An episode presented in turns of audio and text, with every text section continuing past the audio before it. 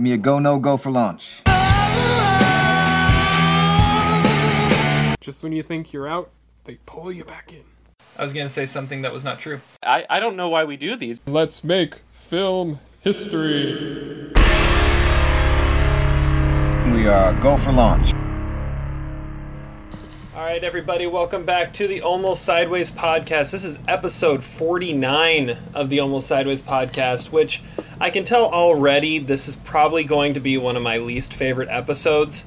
Uh, we always number our episodes by Roman numerals, and the only other thing that numbers by Roman numerals is the Super Bowl, and Super Bowl 49 was a bad experience. Uh, yeah, Malcolm Butler, how dare you? So I, I already am hating this episode. How about you, Todd? Well, now that you mention it, yeah, that really sucks. See, it's it's going downhill before we even start this thing. Uh, I, I'm your host, Terry Plucknett of the Almost Sideways podcast. That was Todd Plucknett, my brother. He's along for the ride, along with Zach Saltz. Zach, you probably have a very different recollection of that. I believe you did a victory lap around your block. Uh, yeah, we're, we're not going to talk about that. That's re- we're just going to have a little revisionist history here. I, it was a tragic day. You know, poor poor Russell Wilson. You know, 49 also makes you think of one of the worst Best Picture winners of all time, All the King's Men. So it's just a bad number, all around. and also the rival of the Seahawks. Yeah, it's just it's terrible. However, also 49 up, which is not not a bad thing. So That's true. That's that's a great movie. we're gonna have to do like a deep dive of the Up series at some point. Like when 63 Up comes out, we should do that. That'd be fun. Yeah, don't you think, Todd? Because you've seen all those movies. Yeah, I haven't seen any of them. Uh, It's So- it's so rare for me and Terry to talk about a truly great movie that Todd hasn't seen. If, if by, you by, and by movie, you mean Well, series of movies, movies? I guess. Yeah. Yeah, yeah. If you have no idea what we're talking about, look up the Up series by Michael Apted. Uh, yeah, they come out with a new one every seven years. They're pretty awesome. Anyways, uh, let's get in a little bit to what we're doing here. First, uh, Zach, what are you drinking? I'm drinking some out of uh, the wonderful People's Republic of Lawrence, Kansas. Uh, Free State Copperhead beer, which I believe I drank on the last podcast. I've been uh, very busy lately, so uh, yeah, the beer hasn't been uh, digested as quickly as possible, but uh, I hope to change that today.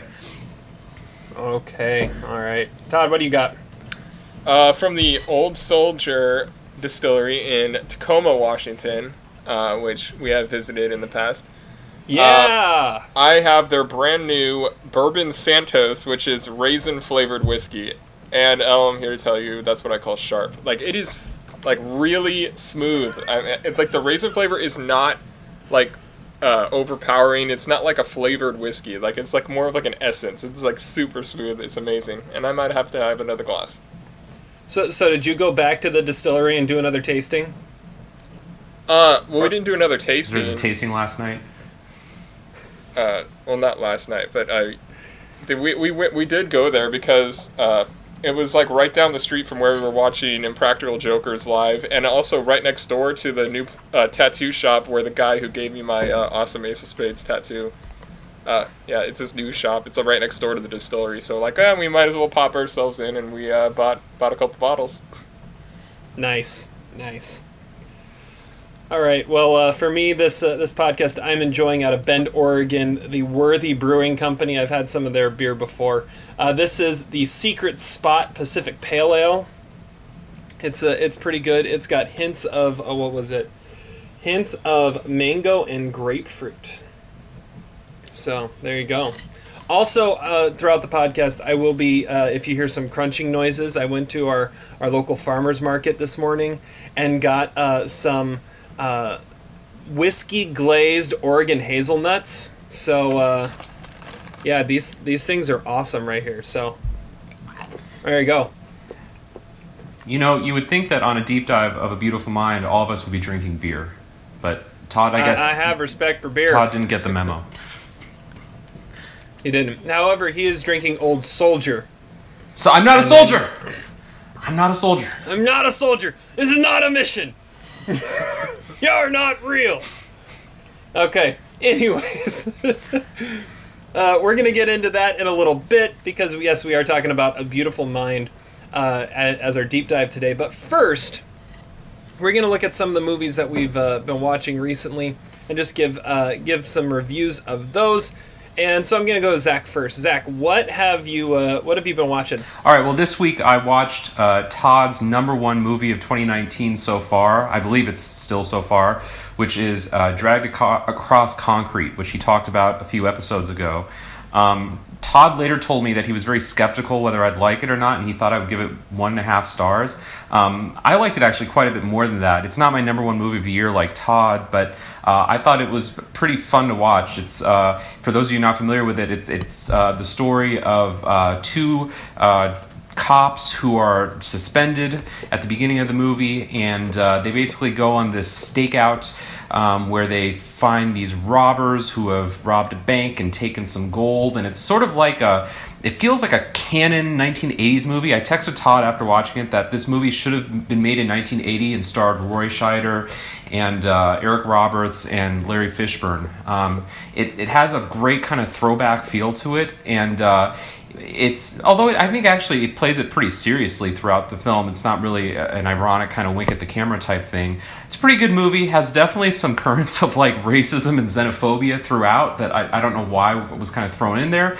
I guess it's just because maybe the Mel Gibson Association makes me feel uncomfortable with it.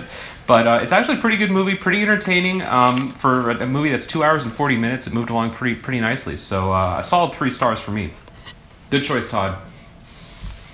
Thank you. I uh, I'm glad you actually liked it. Like uh, like I said, it, it is totally the the closest thing to Breaking Bad that I've seen in a movie. Like there there's a scene where they're just sitting there in a car, and uh, uh, where Vince Vaughn is eating a sandwich for like 50 minutes, and it's like it is like completely riveting, and that is that totally reminds me of like uh, like young Mike Ehrmantraut on a stakeout or something. It, it's kind of awesome. Yeah, and there's this run, this funny running joke in the movie too about how Mel Gibson gives like percentage probabilities to everything. Like, ten percent chance he takes a left here, twenty percent chance we make it out of alive if uh, you make the phone call. You know, it's, it's it's a pretty funny running gag throughout. I, I, I did that for the next three days after seeing that movie, so it rubbed off. Nice. I, I have a I have a sneaking suspicion that's going to be a part of our next Vegas trip. Is that giving percentages on everything that we do? I think that's a seventy percent chance likelihood. Yeah, yeah. Okay, I have not seen that one yet. I'll, I'll need to catch that one. Um, Todd, what uh, what have you watched? Uh, so I caught uh, the movie came out last weekend uh, called Madness in the Method, directed by the one and only Jason Mewes. Uh, and it is the directorial debut for Mewes, and you can't really tell because he has like a really interesting visual style, like unlike anything that is Buddy and Always Collaborator Kevin Smith has. Uh, it actually is is really well put together, and it, it's interesting to watch. Uh, and he and he actually gives a really good performance as well. He plays himself, fresh out of rehab, looking to like try to move on from the the snoochie boochies of Jay and Silent Bob and actually be taken seriously as an actor. And so he goes to Kevin Smith, who plays himself also, and he says, "You need to become a method actor." So I'm gonna introduce you to this book that Matt Damon told me about, but there's only one copy on, on the planet, and he ends up getting the copy because the guy's a big fan or whatever. And then after once he gets the copy of the book, like it's just like this like quick and bizarre descent into madness, and there's like some brutal violence and a lot of laughs. Um, it, it's it is really dark. It's like Mewes doing his version of like uh, that Matt LeBlanc series episodes, where it's but like showing like how he wants to stop being typecast, but it's like really subversive violence and angry at the same time. But it is really original. It kind of reminded me of like a Bobcat Goldthwait movie or something like that. There's some awesome cameos in this. That you got a randomly uh, Dean Cain and Teri Hatcher uh, Superman. reunion, which which is pretty cool. You got Vinnie Jones and Danny Trejo both playing themselves, who are awesome. You got Gina Carano, of course. You got Brian O'Halloran, and the final screen performance of Stan Lee. But Jason Mewes particularly is really good, and Kevin Smith does something really interesting. I never really took him seriously as an actor, but he is actually pretty spectacular in this movie. Uh, it, it goes way further than you would expect, and it's it's I, it's kind of a shame that it didn't get more of a release last weekend. I mean, I I actually watched it on on demand. You had to had to order it, but it it's uh, it, it it's an interesting movie. I, I I was pleasantly surprised because the trailer looked kind of trashy, but it is way different. It's not just like a party movie like you expect from Mewes. Uh, it's uh it's kind of interesting because like Jeff Anderson had his movie come out too, which is actually pretty good too, called Now You Know.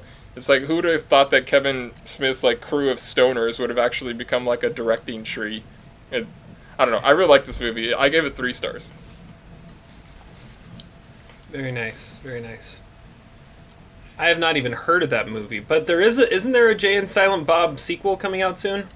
Yeah, J- it's yeah. Jay and Silent Bob reboot comes out like October, I think. Yeah. Yeah, I'm a big fan. I saw I've seen Kevin Smith twice uh, in comedy shows. I've seen Mewes twice in comedy shows. It, they're like uh, low key like my heroes. Well, not so low key anymore. Now, now everybody knows. Secrets out. Now everybody knows. All right. Well, the the movie I'm going to review is uh, one that I actually wrote a, re- a review for on our blog. Um, yes, there was a new post on our blog. If you regularly check it, you you're wasting your time. But there is a new post, and it is my review of the farewell. So you can find our blog almostsideways.blogspot.com or go to almostsideways.com. There's a link for it there. Uh, and and I really really love this movie. It's one of the critical darlings of the summer. It was one of the big surprise hits coming out of uh, coming out of Sundance. It's written and directed by Lulu Wang, and this is a story that's very personal to her. Is it's really the story of a of a time in her life where um, she it tells a story of a a Chinese American family, um, and uh, and their the daughter played by Awkwafina, who's the Lulu Wang part um, is going through this uh, this complicated issue of her. She finds out her grandmother in China is dying, but the family has decided not to tell her that she's dying. Uh, to try and spare her the grief of of that and and everything that goes along with it, and hopefully prolong her life because she wouldn't be so depressed that she's dying that she dies sooner than she actually would and so they they throw this sham of a wedding for her cousin so that everyone can come back and see her one last time before she dies. And um, and at the the whole time Billi who's Awkwafina's character is having this this insane complex of do I tell her? Do I not tell her? Uh, why are we protecting her from this? And uh, it, it's just a fascinating movie um, I, I, think I said in my review that it is it is heartwarming and heartbreaking all at the same time. Awkwafina shows she's so much more than a than a comedy uh, comedy actress. I could see her potentially getting uh, looks at uh, an Oscar nomination, which would be awesome. However, the the scene stealer in the movie is a woman who plays the grandmother, and her name is uh, Shuzhen Zhao who uh, is actually making her acting debut in this, and uh, she is awesome. She's the best part of the movie. She steals every scene she's in. Um, it, it's it's a heartwarming story. Like I said, heartwarming and heartbreaking. It you I loved every minute of it. I'm giving it three and a half stars. Uh, and it's one of those that if it wasn't based on a true story, it'd be too remarkable to say that it's true, or to say that to yeah. And uh, yeah, I, I loved it. I loved it, and uh, I think it's one that everyone should go out and see. If it's anywhere near you, go see it uh, because it is totally worth the watch. And it's one of those small movies that the more people that go out to see it, the more it gets it gets seen too. The more money it makes, the more it gets out there. So if you haven't seen it, go see The Farewell. Have any of you guys seen it yet? No, not yet. I have not. I was I was actually considering seeing that for this podcast, but. Uh I decided to stay home. Go, go with your heroes instead. Yeah, okay. watch Madness in the Method. When I realized that it was actually on on demand. well, uh, we'll definitely go go check it out because it, it is it is worth the watch. Okay, so there are our uh, our recommendations for you guys to go check out. We've got one in theaters, one on demand. Actually, probably a couple on demand. So you can find these movies uh, in a variety of different places. Okay, let's get into our deep dive. And for this uh, podcast, we are doing a deep dive of the 2001 Best Picture winner, A Beautiful Mind. Universal Pictures, DreamWorks Pictures, and Imagine Entertainment present. You have to help me. One man's journey to the greatest discovery of all. Perhaps it is good to have a beautiful mind. But an even greater gift is to discover a beautiful heart. A beautiful mind. Uh, this is like our third, like best picture winner in a row for our our deep dives, isn't it? Yeah. Sounds right. Yeah, and that and this is we're going through a phase here of best picture winners, I guess. So uh, we always uh, start out our deep dives with some trivia um, before we give any answers away in our discussion of the movie. So Todd, you are hosting trivia this time, correct? Correct. Okay, so what are we doing? Uh, we're gonna do our normal deep dive trivia. So one person is going to go at a time. So, I think last time I had Terry go off, so Zach is gonna go off right now. Sounds good. All right.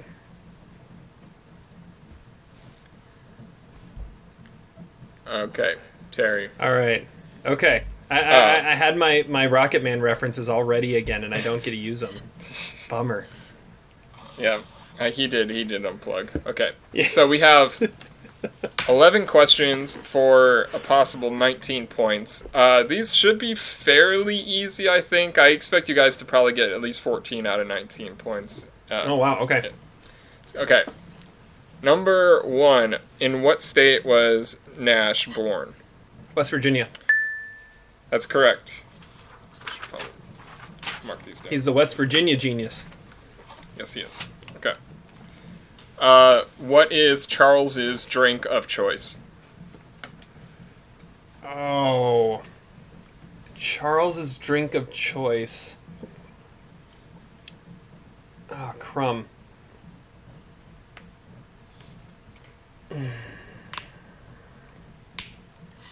Bourbon? That's wrong. It's wrong. Uh, it's uh, Johnnie Walker. Oh, who- God! Yes, I would have accepted yes, yes. Scotch, but yeah. The, he- the oh man, yeah, because it's hit me. uh, the car that hit me. I know the driver was Johnnie Walker.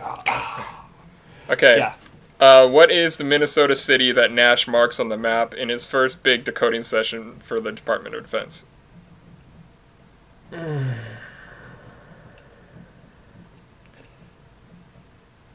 It's like, uh, oh.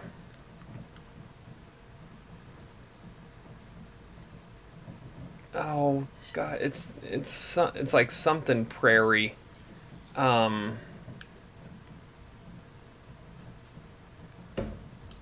oh,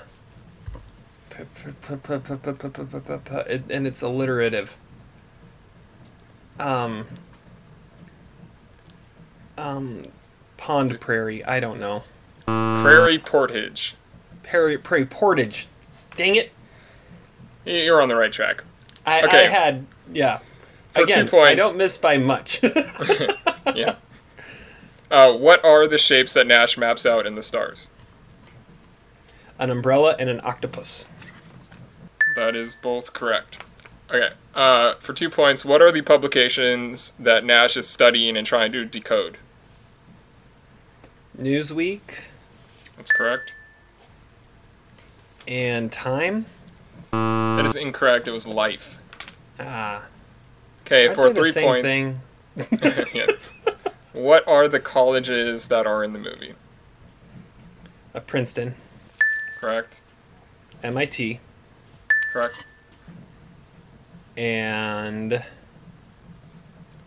there's a third one. Well, his son goes to Harvard.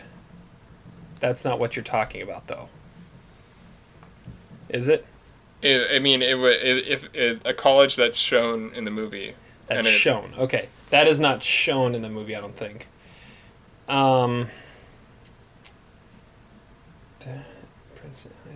Whatever. I'll just give it to you. Harvard's the Harvard. answer. 'Cause, Harvard, yeah. He, uh, I think that's where he gets apprehended by. Oh, The okay, okay, okay.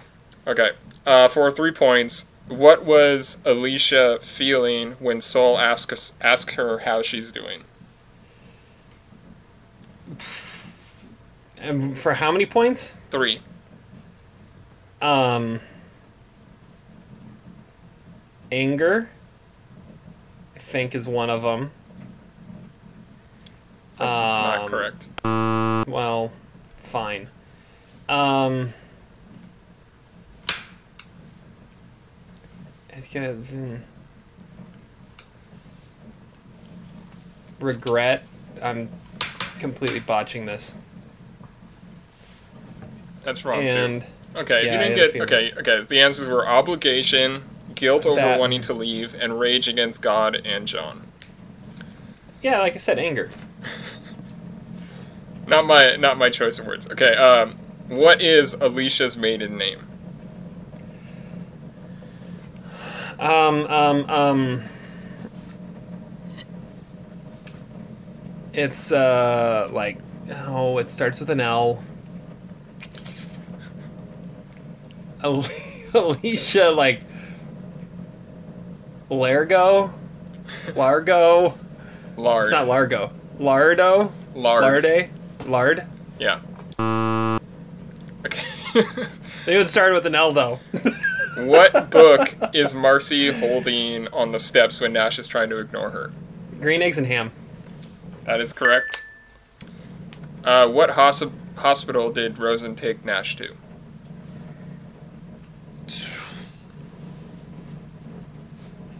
St. Nicholas?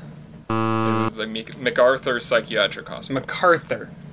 Yeah, I was wrong. And for three points, what did Nash influence according to the end credits? according to the end credits. Um. Oh. Gosh. You said you just watched this 45 minutes. I, I did, I did, I did. Like, uh. It was like mergers, I think. Wasn't that one of them? that is not one of them. Gosh, okay. I'm just screwing up all over the place here. I, I, I knew I know it wasn't antitrust cases because that was the one like in when he's told that he goes I, I wouldn't I wouldn't have thought of that, and and then it wasn't in the final credits in the yeah in the post credit little blurb. All right. Um, I don't think you're yeah, gonna get just, them there. now I'm not gonna get in on. it. uh, global trade negotiations, national labor relations, and breakthroughs in evolutionary biology. Yep, those were them. the the breakthroughs in evolutionary biology that was the one that I remembered watching it and then I couldn't think of. All right, so maybe I was wrong. You only got eight points, so we'll bring Zach back. Oh gosh, that was terrible. I feel like this is almost like Family Feud right now. Like, Okay. How'd Terry do? uh, Terry did uh, less uh, less good than I I underwhelmed. Let's put it that way. we have 11 questions for a possible 19 points, and I expect you guys to probably get like 13 or 14. And Terry did not get uh, up to that mark. I don't know if you. I, I think I, he got I barely got half that mark. Okay, so we'll see how this how this goes with you, Zach. Okay. Uh, number one, in what state was Nash born? West Virginia. Correct. Number two, what is Charles's drink of choice? Ooh. Um, jo- Johnnie Walker. That's correct. See, but how can you say that's his drink of choice? Because then later on he talks about having respect for beer. Terry's complaining. No, Nash had respect for beer. Charles, But Charles is the one that got him to say it. He goes, and respect for beer. He goes, I have respect for beer. And that's when he goes out saying I- it. Is Charles the most alcoholic imaginary character of all time? could be. I think so. Maybe. Who imagines an alcoholic? I mean, see. All right. Number three, what is the Minnesota city that Nash marks on the map in his first big decoding session for the Department of Defense? Prairie Portage. That's Thank, correct. thank you for not asking me the longitude and lat- latitude. Couldn't, couldn't tell you that. No, I yeah, I would not. I wouldn't be that deranged. Okay. Uh, for two points, what are the shapes that Nash maps out in the stars? An umbrella and an octopus. Correct. For two points.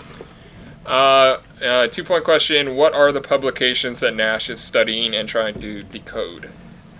Uh, so there's a total of, of two, or Yeah, um, Life magazine. that's correct. That Uh, was the one I didn't get. he- uh, the New York Times. That's incorrect. It was Newsweek. Newsweek. I was a lot closer because life and time are basically the same thing. But th- well, okay.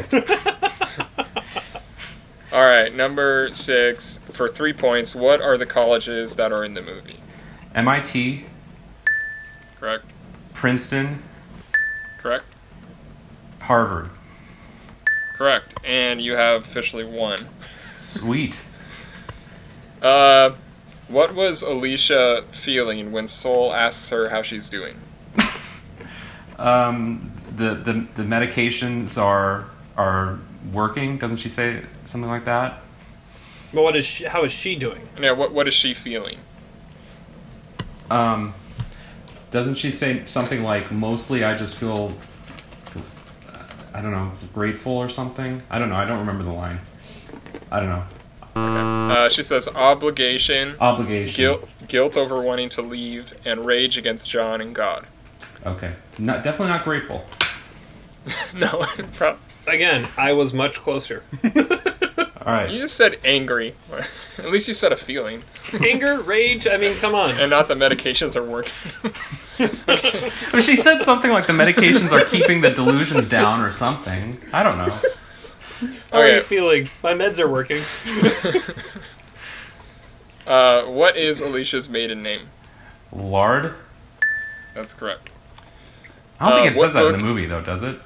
She says it once. Okay. Yeah, he like when she first says her name because he's like, uh, "Am I gonna get a name? Should I just keep calling Yeah. you Miss?" And he says Miss, and she says Alicia Larde. I only knew that because I looked her up on Wikipedia about an hour ago. So Okay. Uh, what book is Marcy holding on the steps when Nash is trying to ignore her? Oh, no clue. Curious George?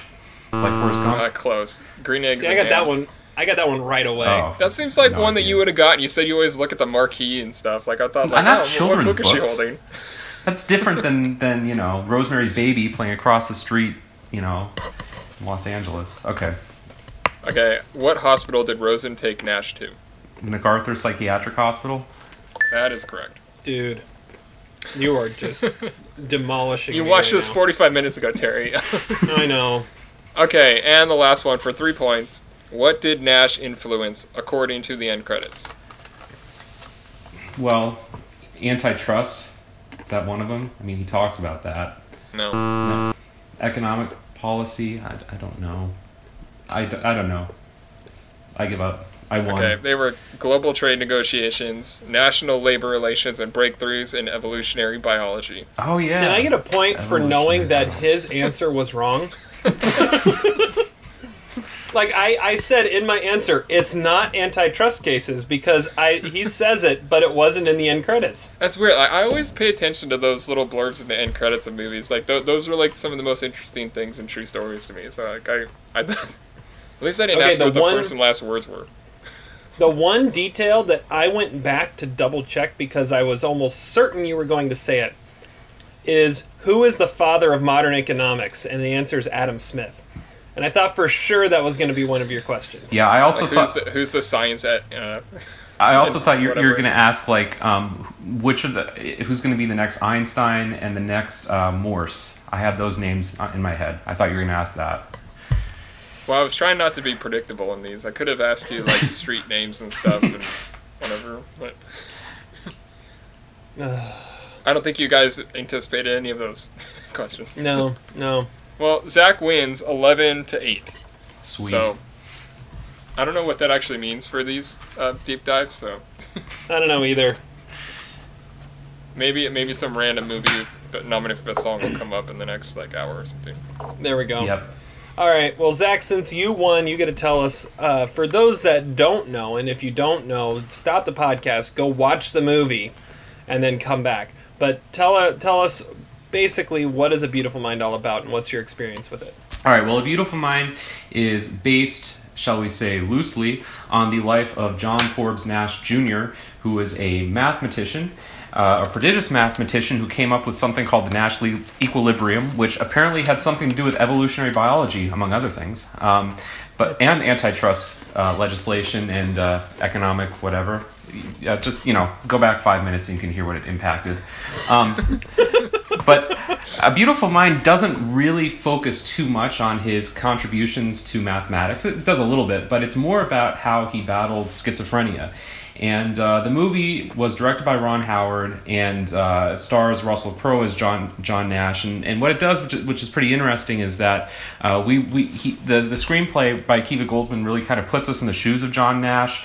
These delusions that uh, he interacts with frequently, we are not aware that they are delusions until midway through the movie. So it kind of takes us pulls a 180 midway through um, and uh, the movie basically covers about what maybe 40 years of his life most of his adult life um, as he battles uh, the, the, the, very thing that gives him power which is his beautiful mind.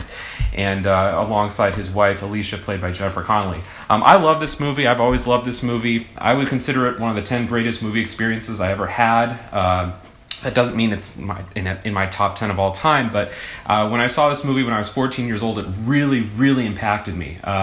I, I, didn't really know much about the movie going into it, and so when that revelation comes midway through, uh, it was a total, just total shock uh, to watch. And I, I, really loved the way that the, the, the movie structured that. Um, I thought it was kind of a shame that Russell Crowe didn't win Best Actor. I'm sure we'll talk about that in this podcast, but uh, it's a movie that. Um, uh, won Best Picture, but I don't know if it's aged that well because later allegations sort of surfaced that this movie had a very kind of loose rendition of John John Nash's life. Uh, sort of played fast and loose a little bit with history, but nonetheless, it's a really powerful movie, and uh, I still love it. Terry, I know you're a fan of this movie too. Yeah, I, this has been one of my all-time favorite movies ever since the first time I saw it, and for a similar reason as as what you said when you uh, if you don't know anything about this movie going into it, that shock that comes and halfway through uh, is is amazing. And I think it was on my list of like my top five spoiler alerts because if you know that that is coming, it ruins the mo- the movie experience of this so so much. It doesn't necessarily ruin the movie because I think it's still a great movie. Um, but yeah, I, I I love this movie. Um, I, I I agree. I was bummed when uh, Russell Crowe didn't win the uh, the Oscar for it. However, Jennifer Connelly does win the Oscar for it, which is also interesting. Um, but no, I think this is one of the movies I was thinking about as I was watching this. Um, more than almost any other movie I've seen, completely shifting tones and shifting styles halfway through I mean, the the only thing I can think of that even comes close is something like From Dusk Till Dawn, when when it, it it's one movie for half the movie, then all of a sudden it turns into a completely different movie, and everything you thought was one thing, it turns out to be something else. Nothing quite does it quite like this. I mean, it starts out as this this love story with this suspense thriller of him him being run down by by secret spies, and then you find out in the second half of the movie it was all in his head and and it it makes it just completely gripping because everything you thought was was real all of a sudden disappears and all you're left with is what he's trying to figure out. And and I remember watching this and for the next like after the doctors get him at that lecture for the next like 10 15 minutes I was even looking at like okay who's actually right here? I mean is is Christopher Plummer really a Russian spy? Or is this really all in his head? And it's not until his wife starts to figure it out that that I really uh, I really started to go along with it. But yeah, it's it is absolutely uh, an incredible uh, an incredible movie. And like you said, it plays a little fast and loose with history, but most uh, biopics do. Most biopics do. So it doesn't really matter. I don't think it doesn't uh, take away from the value of the movie at all. I still love it. Did you see? What about you, Todd? Sorry, did you see it in oh, the theater, Terry? Just out of curiosity. No, okay. no, I didn't. I, I saw it. Um, I saw it at, at home. Uh, probably the first time Todd saw it too. So Todd, what did you think? Yeah, I mean, well, it wasn't the first time you saw it. Like I, you showed it to me probably a couple years after that. But I mean, I I love this movie too. I always credit it as the movie that like actually got me into watching serious movies. At the time, I, my favorite movie was uh, Gone in sixty seconds and like I watched this movie and it combined a lot of things that I ended up really loving. Like there's a suspense factor, but it's also really intelligent, which uh, it just kind of like changed the way I looked at movies, and uh, so it's always sort of held a special place in my heart. But I hadn't seen it in years until uh, you know a few days ago. So this will be an interesting conversation. I I, I think it gets a little. Uh, a little too sentimental in the third act, but I mean, but it doesn't really matter. I don't think because it. I, I feel like everything leading up to it is just so so interesting and so different than most any other movie that would have been made about this subject. That was something I realized too as I was watching it. Um, I can't remember the last time I watched it all the way through start to finish. It has been Yeah, a really, really, either. really long time. I'll catch bits and pieces of it when it's on TV, but it's been a long time. There's little, there were little details I was like, I don't remember that detail, but yeah. Yeah. So the reason I asked about the seeing it in the theater is because I remember watching the trailer for this movie in fall of 2001, and the tra- if you watch the trailer, what's interesting about it is that it really emphasizes how emphasizes how John Nash was a math genius and an, a central figure in the history of mathematics. It doesn't so much talk about his schizophrenia.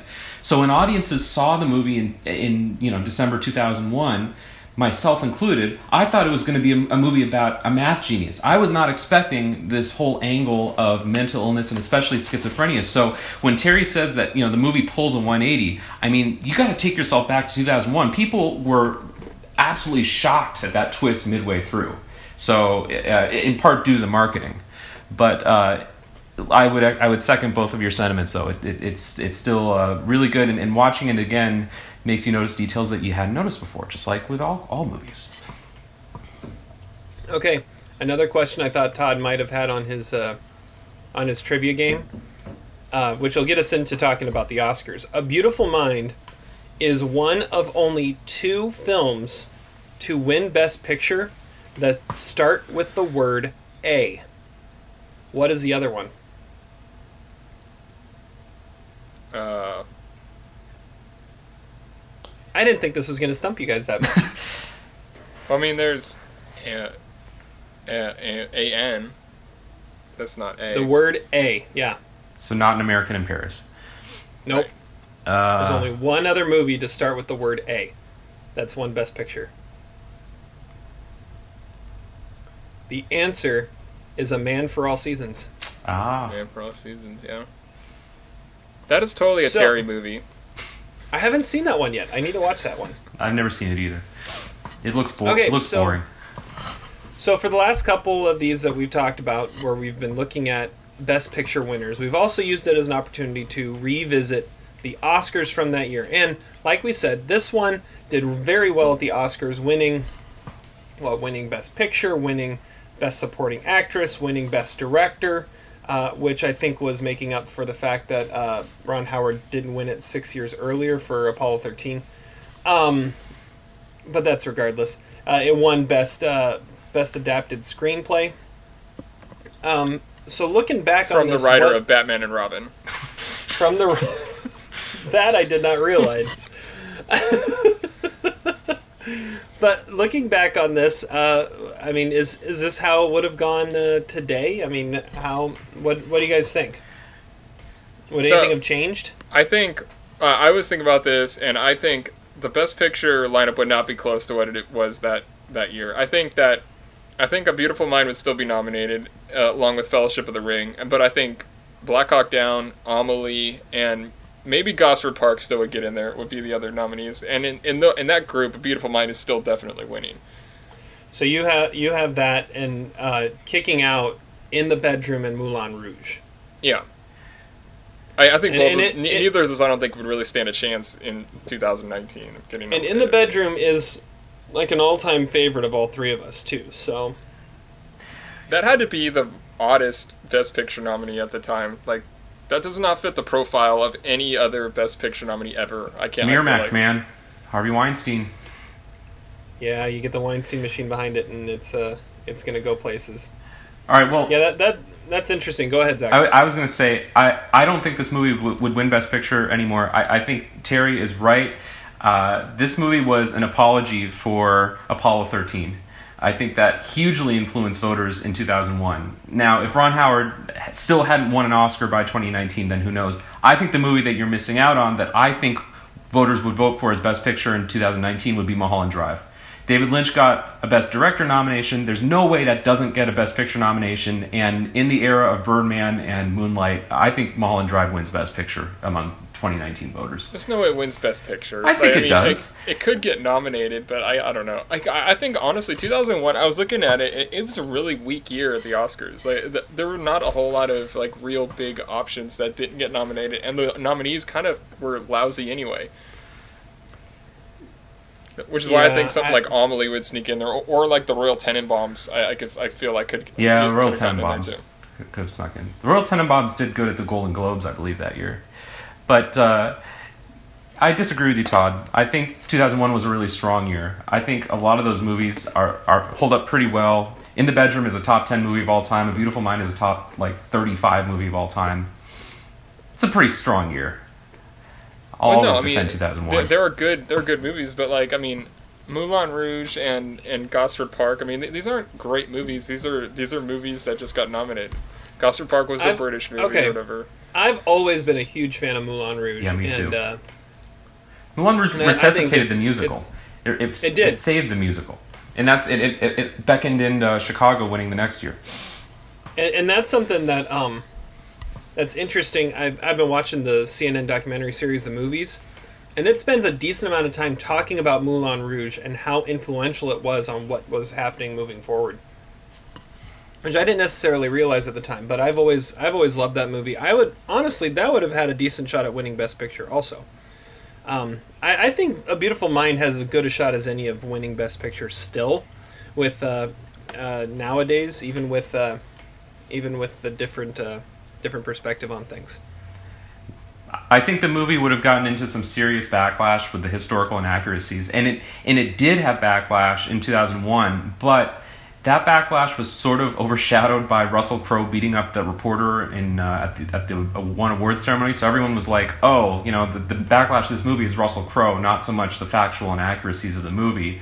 And Russell Crowe suffered his consequence for, and he didn't win Best Actor, but the movie still won Best Picture. I think today, I mean, I realize Green Book just won Best Picture, and this is definitely something I want to talk about on the podcast, which is historic. How how important is a movie being historically accurate for us to to really value it? But uh, I think in this era of Green Book, I, I don't know if A Beautiful Mind could survive that kind of backlash. Well, ba- you can have backlash, but yeah, like you said, Green Book won, Casey Affleck still won. You know, Mel Gibson was still nominated for Best Director. It doesn't it doesn't matter. Like I mean, you could have backlash, but in the end, like those movies still get nominated if they're good enough, and they still win if they're good enough, or if enough people Yeah. like them. Like Monsters Green Ball had- easily could have been in this race too. I mean, and I know that that movie would seem kind of problematic now, but I mean that probably actually would play into its favor in some ways. Green Book had backlash. It still won. Bohemian Rhapsody had backlash. It was still nominated, and Rami Malek still won. I, I don't true. think the backlash nex- necessarily um, kills it gives it chances. publicity. It helps its That's true. chances. If if a movie's going to be beloved, it's going to be beloved regardless of the backlash. Okay, so let, let me ask you this then. Sorry, Terry, just, just one more thing though. No, so, no, no, go so for it. okay, so we, we know that the Oscars maybe overlook those things. Does it give either of you issues with this movie knowing how fast and loose it plays with history? Like that's one of my biggest problems with Green Book. You know, I couldn't separate the method of production from the quality of the movie itself. And while I still like A Beautiful Mind, I think it's it, it's problematic in the way that it de-emphasizes things like John Nash's anti-Semitism and uh, the fact that Alicia Nash was from El Salvador and they weren't married for a period of time. I mean, those are some pretty major holes that the movie conveniently sort of omits. Well, personally, I don't. It doesn't matter to me because I don't know the details of the true story. So I, I, I guess I wouldn't know unless I read an article about it or read a book, read the book or something. So I'm like, I it, it wouldn't matter necessarily in, unless I knew those things. I don't know. and I think I think part of part of always a part of movie making is taking a story and and finding what's going to make it the best movie and and de-emphasizing some of those details and not addressing some of those details. I mean, you can only talk about so much. I mean, if if they uh, talked about everything, we would be complaining why why did we turn John Nash into a 3-hour epic? We we could cut out some of the stuff that doesn't matter. Um, and then they don't address it. And we say, how could you not address this? This is major parts of his story. Uh, but they focused it in and and made it a tight, um compelling movie instead of making it such a more of a true portrayal. I, I it doesn't bother me at all. See, I don't know. I, I I'd like to agree with you, and I'm sure that's Ron Howard's attitude. But I mean, they were just like like they were divorced for or separated for a long period of time. I mean, John John Nash had uh, a, kid. Uh, he he had a kid from a woman that he wasn't married to. I mean, again, maybe these are extraneous details, but I don't know. The movie just kind of glosses over those things, and you know, it's it's the neatest, tidiest picture of John John Nash's life, and I think some of those details would have made for a more richer and complex picture of, of who he was. But uh, I also agree with you, Terry. It, it's about uh, you know what makes what makes the most entertaining movie. So I don't know. I'm just I'm I'm a, I'm a little bit torn with it, and it's something that I think in 2019 maybe plays different for me today than it would have back in 2001. Well, and I think also John Nash presents another issue entirely in how much of his of his demons were brought about by his psychosis too. I mean, if he if he's fighting through this this illness cold turkey basically, how much of his how much of his, you know, demons that come out, his skeletons in his closet were brought about by those times when he was low trying to deal deal with this and uh, and fight through this. I, I read somewhere about some of his anti-Semitic remarks um, that, but uh, it also said um, by most reports those anti-Semitic remarks remarks came out during a psychotic break. So I, how much is that? How much of that plays a part in it? But then, okay, what about the thing where it's like how John Nash's delusions were all like oral? They weren't they weren't visual at all. I mean, that's a pretty major difference too. That the movie. True, but that's also it's it's making a movie. Uh, That's I, I, I, I agree, but it's just it's food for thought. Just saying. But okay, so Okay. you- you're saying you could go watch this movie and be completely blown away by it. You said top ten experience of all time, and then you you love it so much that you research it and you realize that some of it wasn't accurate, and then that would change your opinion of the movie. I mean, your experience watching the movie doesn't change. Like, shouldn't that be all that matters? That's that's a great point, but I, I don't know. It's, it's I think it's a personal personal philosophy. If if, if I'm going to watch a movie, you know, I want the movie to be true. You know, I, I don't I don't want there to be that much manipulation if it's based on a true story. What what I want it's it's like you know it's like that episode of Seinfeld when Terry when Jerry dates uh, Teri Hatcher. He wants her to have real breasts, not fake. He wants the real experience. Wow, I'm sorry, I didn't realize I'd go there. Second Teri Hatcher mentioned on this podcast too. Sorry. and just like that episode, this was spectacular. yeah. Yeah. It's real, and Anyways. it's, except it's not real, but it's still spectacular. All right, let, let's talk a little bit about um, about Russell Crowe here. Um, this was his third straight Oscar nomination for Best Actor. He was nominated in '99 for The Insider. He won in 2000 for Gladiator. He was nominated here for A Beautiful Mind. Um, two parts. One, should he have won in 2001? And two, how would you rank those three performances in uh, in how good they are? Todd, I'll go to you first. Uh, well, it it depends. Since he won the year before, I mean, I, I I mean, he definitely was the best of the nominees. So I guess in that case, yeah, he should have won. I would say The Insider is definitely the best of the three. Then A Beautiful Mind, then Gladiator. But what I noticed, uh, like, what I thought was like, has anyone had a run like that? Like five out of seven years, he was the main character in a Best Picture nominee. Like that's got to be some kind of record, right? in, in the modern Yeah. era, I'm sure. Maybe in like the 30s, you know, someone like Spencer Tracy or Henry Fonda might have done that, but Ten, nom- certainly, ten nominees and stuff. Yeah. yeah, but certainly modern day, yeah, that's got to be a record. Zach, what do you think? Uh, well, it's sort of a tricky question because I think he absolutely should have won for A Beautiful Mind, and that's the best of the three performances. However, I also think Tom Wilkinson in In the Bedroom is like one of the greatest performances of all time too, and I, I guess I would have personally given it to Tom Wilkinson, but I don't know how you don't give it to Russell Crowe. So it's it's a difficult question to answer. But in terms of those other two movies, I. I um, the the Insider's like the less flashy role, so I can understand why people would go. It, both of those are better than Gladiator, and it's ironic that he won for Gladiator. Yeah, I think it's kind of the consensus that Gladiator is the worst of the three performances. I would put A Beautiful Mind one and um, and The Insider two. But it's kind of funny. We talked about how you know Ron Howard. I don't think necessarily A Beautiful Mind won Best Picture as an apology to Ron Howard, but I do think he won Best Director as an apology Yeah, uh, for Apollo thirteen. So who would have won I think- otherwise? Peter Jackson. yeah, Mm, maybe. yeah, yeah. Yeah. But I think uh, I think Russell Crowe won for Gladiator as an apology for The Insider, and then they gave it, uh, and then they didn't give it to him in 2001. Partially because I think they didn't want to do back to back again. They just did it a few years earlier, 93, 94 with Tom Hanks. And I think um, they there was also some of the controversy with Russell Crowe, but also I think there was that that idea of, uh, I mean, the Oscars love a good story, and the optics of watching Denzel Washington win Best Actor for the first time since Sidney Poitier, while Sidney Poitier wins an honorary Oscar that night, they they couldn't pass up that storyline, and especially with knowing Halle Berry was probably going to win Best Actress.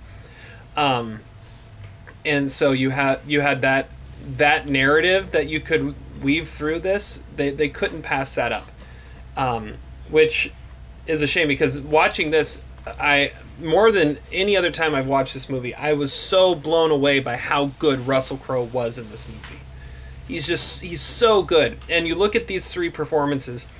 Can you get three more diverse performances in three straight years than The Insider, Gladiator, and A Beautiful Mind? They are polar opposites of each other. If there if there could be three polar opposites, these would be them. I mean, it, it- it's amazing. And then if you add in LA Confidential and Master and Commander, And then Cinderella And Man two years after that. Yeah. I mean, he had one heck of a run from 97 to 05 where he showed such a wide range of, of uh, performances. and then it all crashed and, and came to a halt when he did that stupid movie in France, um, A Good Year, Oh, yeah, the yeah, Lassie yeah. Hallstrom film. And now, and now he's more more just a punchline That for wasn't being Lassie uh, Hallstrom, that Javert and Les Mis. Oh, you're right. It wasn't Lassie. It, It was That Ridley that was Ridley Scott. Scott. Ridley Scott. excuse me. It should have been Lassie Hall. How did La- Lassie Hallstrom not direct that movie? That's a Ridley Lassie Scott's an idiot. But you're right, Terry. I think um, anyone under the age of 25 now knows Russell Crowe as the guy in Les Mis who can't sing. Mm-hmm. Or, Exactly. or the good The guy- guys, or not that movie. Oh, yeah. Yeah, but people, you know, he, Or he was wasn't he, he's wasn't he Superman's dad in, a Man, in Man of Steel, too? he was like spectacularly bad in Les Mis though, like comically, like meme inspiringly bad. So Yeah. it's it's hard to, to convince the younger generation that at one time he was the best actor working in Hollywood. Okay. Well, uh, that's enough on, on the Oscars. Unless any of you guys have any hot takes on Jennifer Connelly winning Best Supporting Actress. Well, the only thing I, would I think she oh, would have been nominated for Best Actress in, in 2019, and I think Maggie Smith probably would have won Best Supporting Actress that year. Kind of like a Felicity Jones nomination for uh, Theory of Everything. Yeah, or Reese Witherspoon, Walk the Line, kind of. Yeah, she was That's nominated actually for not a lead terrible, uh, at the at the at the SAGs. So That's not a terrible comparison, this and Theory of Everything, except this is 10 times better than Theory of Everything. Yeah, I was just going to say about Jennifer Connelly. Uh, she's kind of like Kim Basinger in the way that it was sort of uh, a comeback role for her, like Kim Basinger was in LA Confidential. Um, people had kind of wondered, I think, for a while, what ever happened to Jennifer Connelly. And I will also say that. well, the uh, year Re- before she had Requiem for a Dream. It's not like Yeah. she was out of the picture. Yeah, but that wasn't a big. I mean, that wasn't really a huge movie. That was like an artsy movie that gained popularity with time.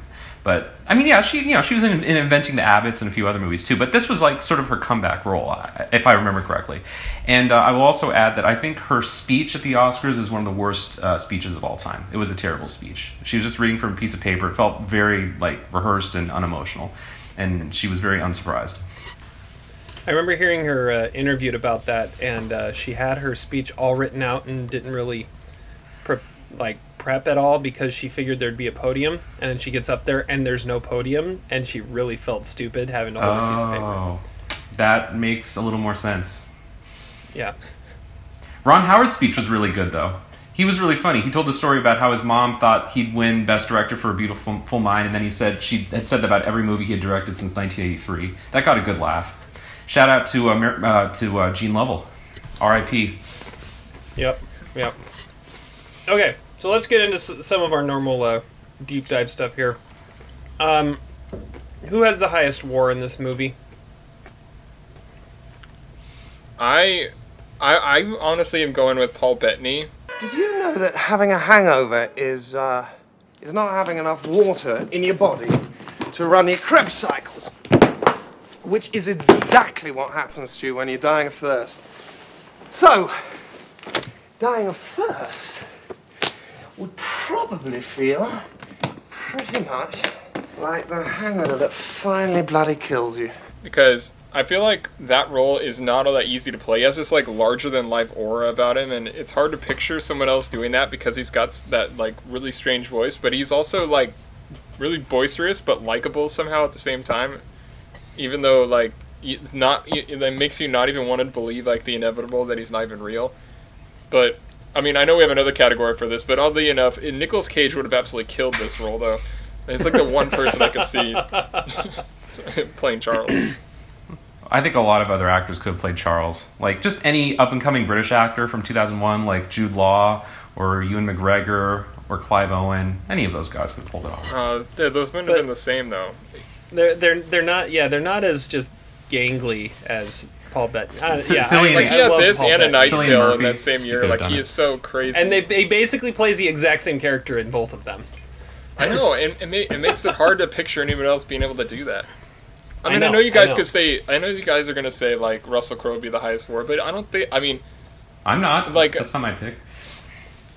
well, I, I feel like Nash could have been played by, by like by Robin Williams, definitely. Philip Seymour Hoffman, obviously. I even someone like Guy Pearce, I feel like could have played that role pretty easily. I, I don't think it's that high of a war for for Russell Crowe. I, I, I have somebody else. I mean, I, I would I would like to say him, but I'm gonna say someone else. I'll, I'll go next.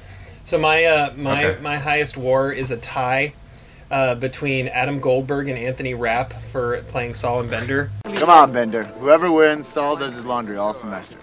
Does that seem unfair to anyone else? Not at all. Look at him. Ash, taking a reverse constitutional. I'm hoping to extract an algorithm to define their movement. Psycho. Hey, Nash, I thought you dropped out. You ever gonna go to class? Or? Because um, they they are okay.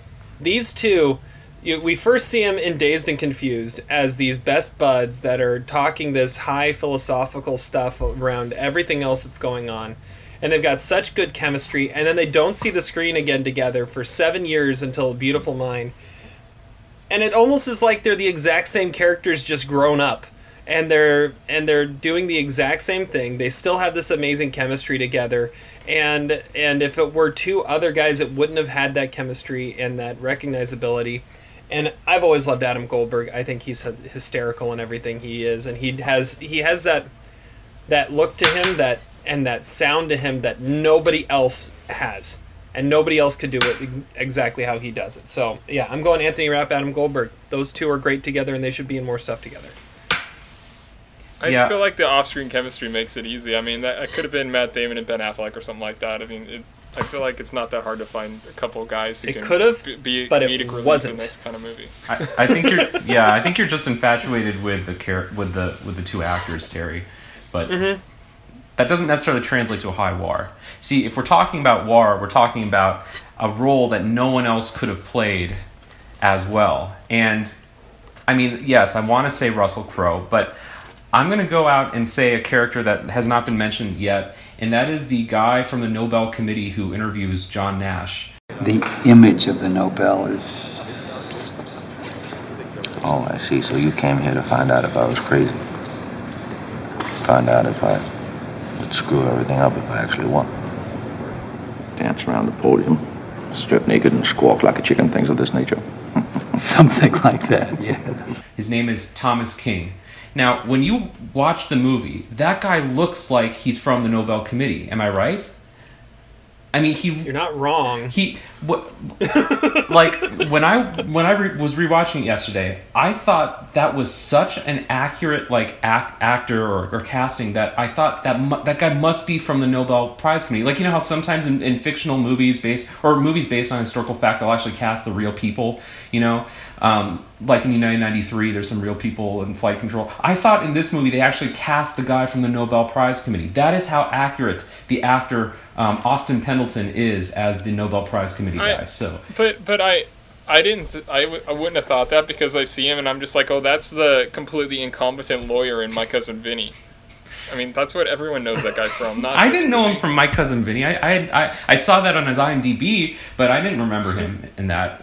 I mean, come on, He's with the, the, he's the lawyer they have at the beginning who like uh, who, who can't do anything. He's like stuttering over and sweating, and he can't figure anything out. And then they fire him and hire Vinny.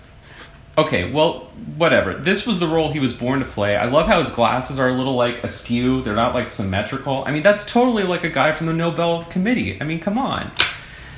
No one could have played that role. No one except for him, or it played it as accurate. Maybe a member of the committee could have. Maybe he was a member of the committee. We just don't realize it.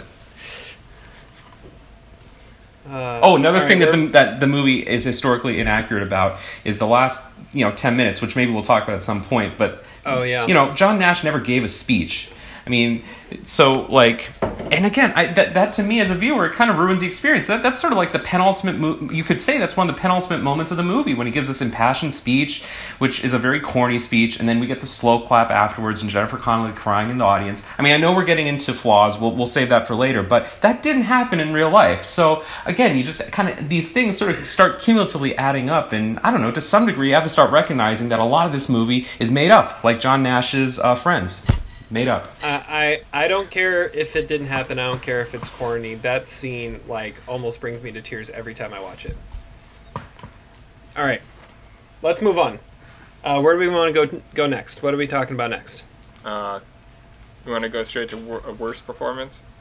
Yeah, let's do worst performance. Hmm. Not a lot of bad performances in this movie. No, there The aren't. one, the one that stood out to me was Judd Hirsch. Uh, he doesn't have all that much screen time, but he's an Oscar nominee, and he like really phones it in. Like there are a couple lines that could have been something interesting, but instead he just sort of like underplays it, and it's to the point of almost being boring and definitely forgettable. I don't know how they got him to play that like meaningless role. Or, I don't think it's only meaningless because he really sucked at it. Okay, um, that that that's okay. I, I don't I didn't necessarily mind him.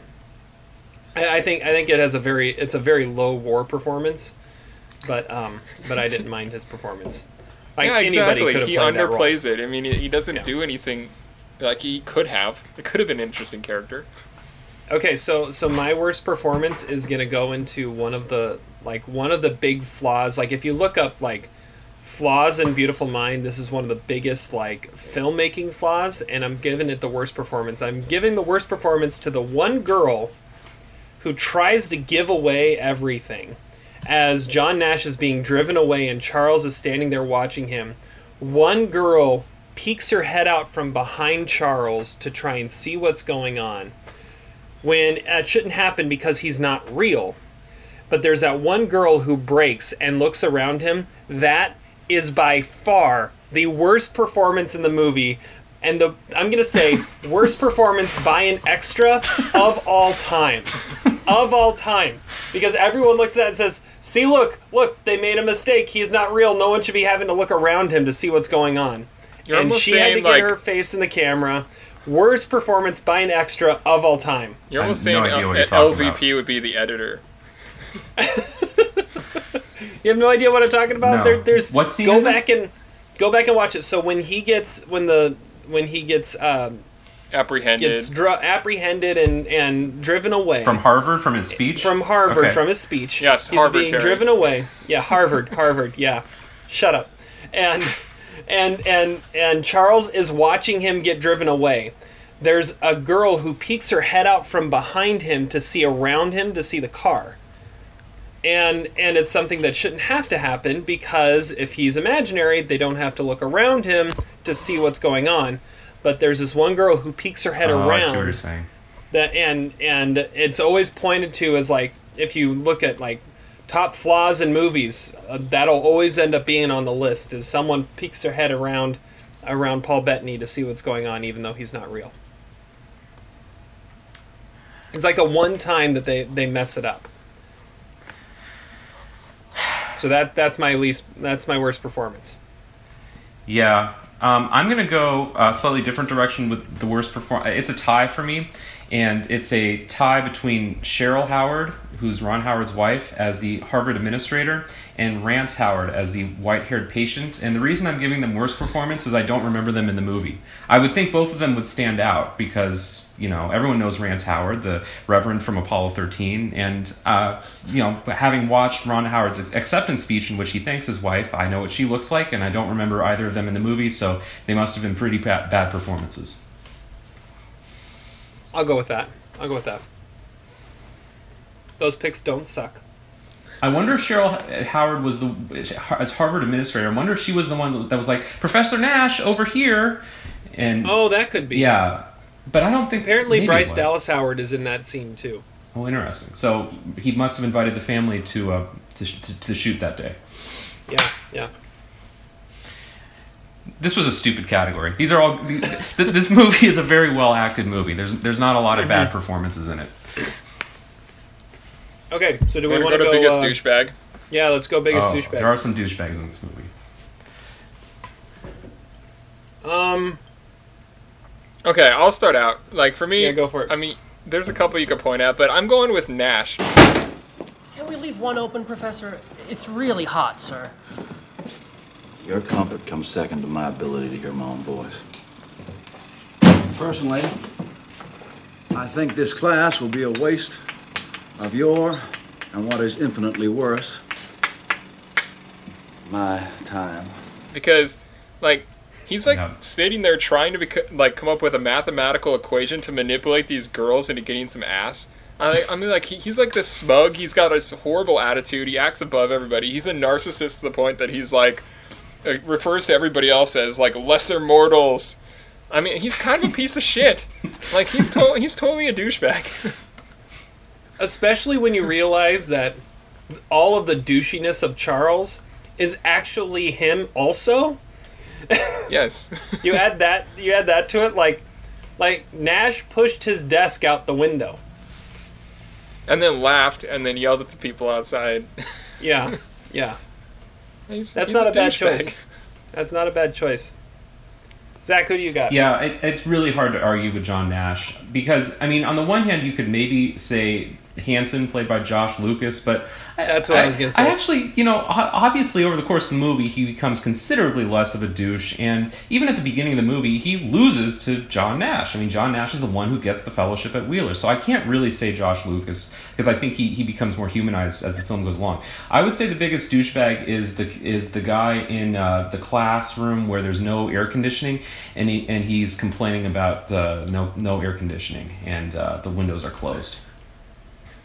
He's he's a douche. That, that's a horrible. No, he's he's not. He's just whining. He's not a douchebag. Yeah, he's just a. Or how about the whiny constr- boy. how about the construction crew? They're pretty. That's pretty douchey to be doing the construction right in the middle of campus during the school day. I mean, come on. But they did Yeah, listen especially douchey. That as soon as they're as soon as they're told about it, they move. Yeah, very douchey. That All right, I, Terry, I who's don't know about douchey. Like I have more, I have more to talk about those jackhammer guys later. To. Oh, okay. Okay. I, I want to hear this. All right, so so my my my my douchebag is is the first half hour of Hanson. What if you never come up with your original idea? Huh? How will it feel when I'm chosen for Wheeler and you're not? What if you lose? Because you're right, Hanson definitely redeems himself at the end and becomes a really, really strong character. But the first half hour, he is the biggest douchebag. And he's just this smug dude that is just more. Just, if anyone is thinks he is more superior than everybody else besides John Nash, it's Hanson. And Hanson actually portrays it more than John Nash does. And he's always giving him crap. He's always trying to trying to put him down because he's he's the other guy that got this big scholarship, and uh, and yet he he gracefully accepts defeat, and then he's the one that helps get John back back going at the end. So I can't say the whole movie, but like college version of Hanson is an incredible douchebag. Yeah, I think Yeah, that- and then and he grows up. It also makes him the biggest stick man too. Obviously, I mean he's like cocky. He's an asshole. He like, carries himself like he's above everybody else, and he, the way he interacts with people, like, like yeah, he's he, he's a he's a stick man. And plus, it's Josh Lucas. I mean, Well, that, that's what I was going to say. Is I think Terry, your opinion also is sort of muddied by the fact that it is Josh Lucas. I mean, the guy looks like a douchebag. He he, He does. should play douchebags for his entire career. You know, um, that is sort of a, a high war performance too, in a sense, because what other actor could look quite that douchey, except for maybe Bradley Matthew Cooper. McConaughey? I was gonna say, give it five years, and it would have been uh, Bradley Cooper. Oh, God, that's a that's a good one. Yeah, good. Yeah. yeah.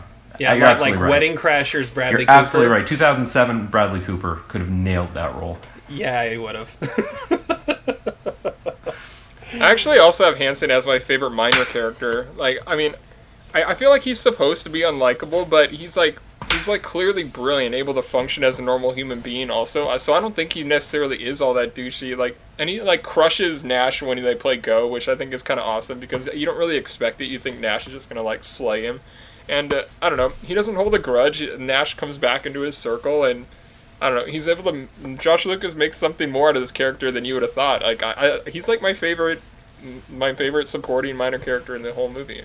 Well, and it also shows that Hanson may be a douchebag, but he's also pretty much almost as smart as John Nash too. Like he can actually match wits with him. And Yeah, I mean, John he- Nash just doesn't want to admit it. Ordinarily, he would be the person who's like super jealous that he, of Nash that he's trying to sabotage him, but he doesn't because he's actually not. An, he's not an idiot. yeah. and and, and I, I love how how many other characters you have such a clearly defined character arc from a guy who spends an hour of the middle of the movie off screen. Yeah. Doesn't doesn't um, he say like that he has two weapons briefs under security review by the Department of Defense? I mean, he's more accomplished than John Nash is at the beginning of the Oh movie. Oh yeah, absolutely. You just don't believe it because it's Josh Lucas.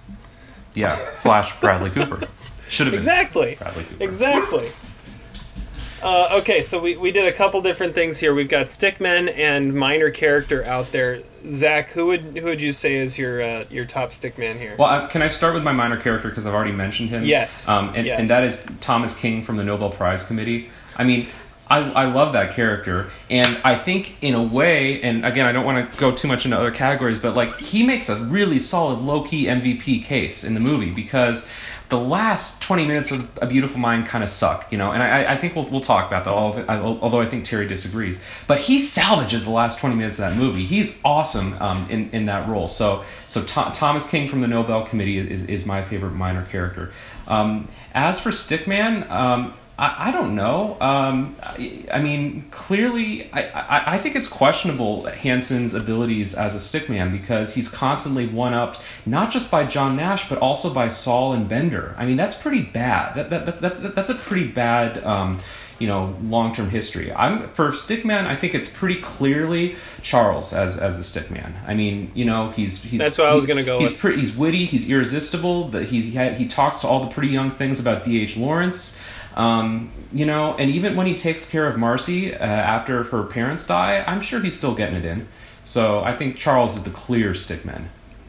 Only in John Nash's mind would D.H. Lawrence be a way to get into girls' pants. over and over and over. I have a take again. about D.H. Lawrence, but I'll, I'll wait too. I'll, I'll wait until Todd's take about the the construction crew. Th- That, that's the one thing about about Paul Bettany as Charles and his performance of it. Does anybody actually believe that that Charles is like going on lecture tours?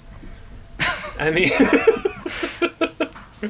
I mean, or, or, or teaching at these colleges that he would have actually ever been accepted to Princeton.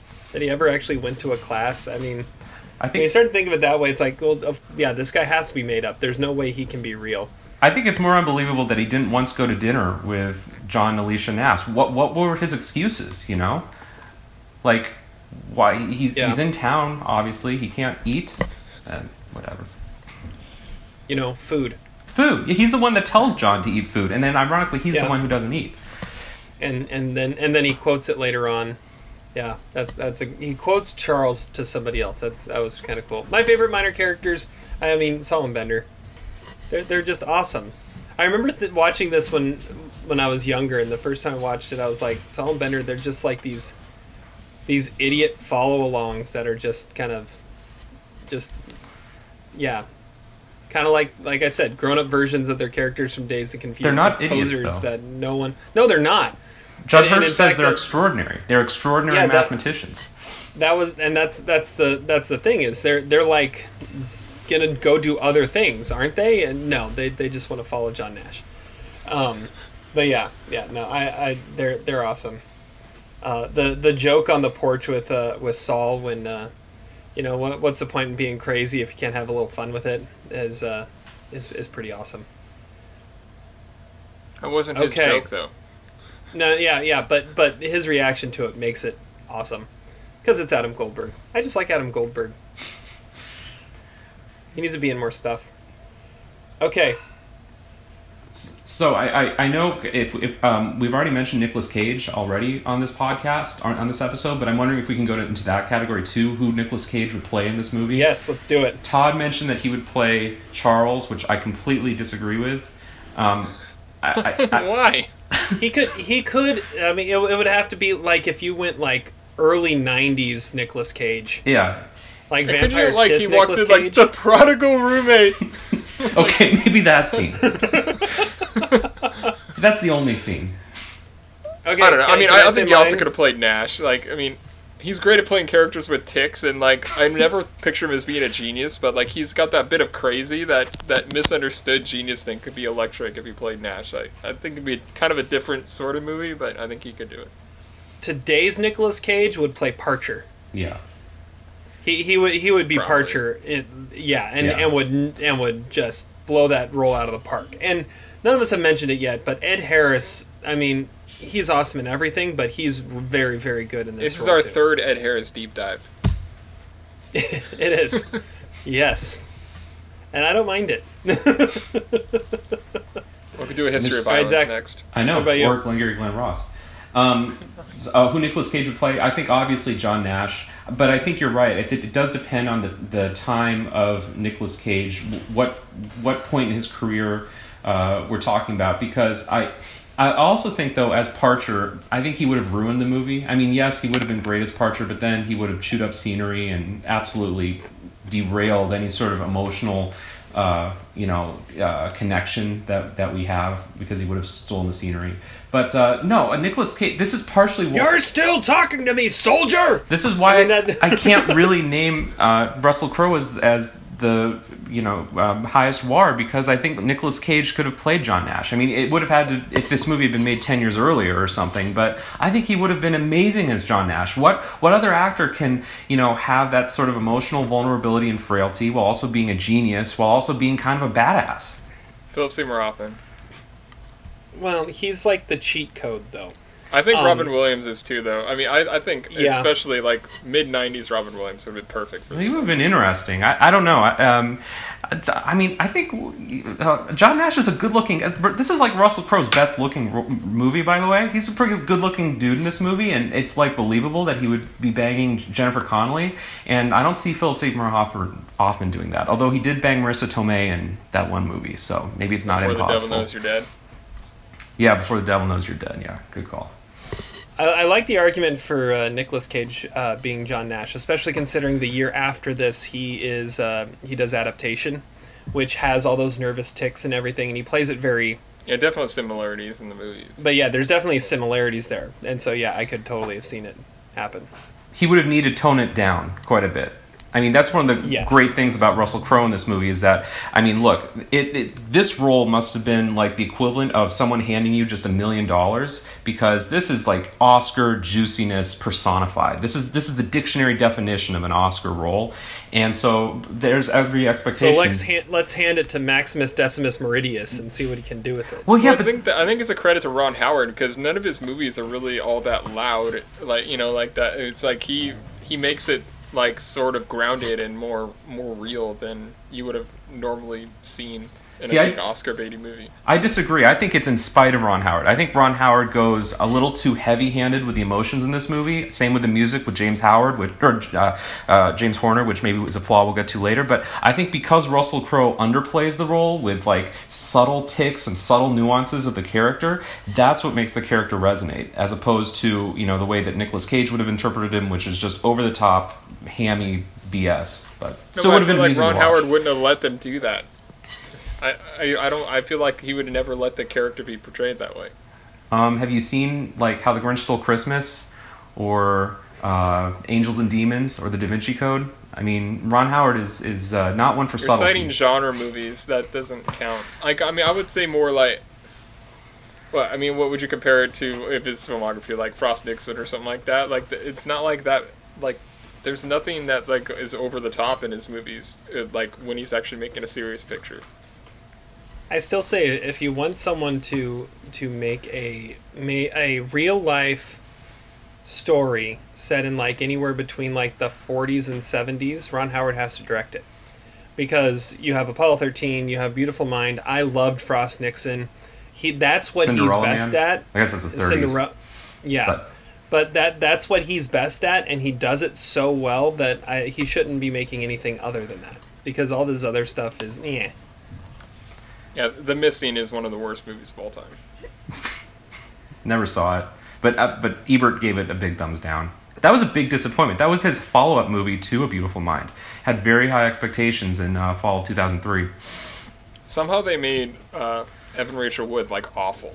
Like I don't know, I don't know how you could make her be bad in anything, but they they, they achieved it. See, that's the problem with Ron Howard is that he definitely has some spots in his uh, resume that are like, wow, that was not a good movie.